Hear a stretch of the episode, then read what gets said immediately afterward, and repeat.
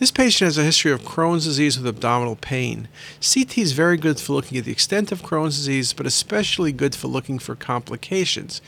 We use all different imaging planes from axials through coronal to uh, 3D imaging. And in this case, what you can see is diffuse thickening of the patient's terminal ileum. You can see mucosal hyperemia.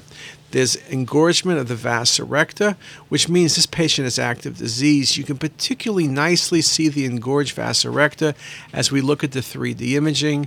You can see the stricturing of the distal uh, small bowel right at the ileocecal valve. A very nice example. The 3D maps are particularly helpful in determining the extent and, and involvement in patients with Crohn's disease.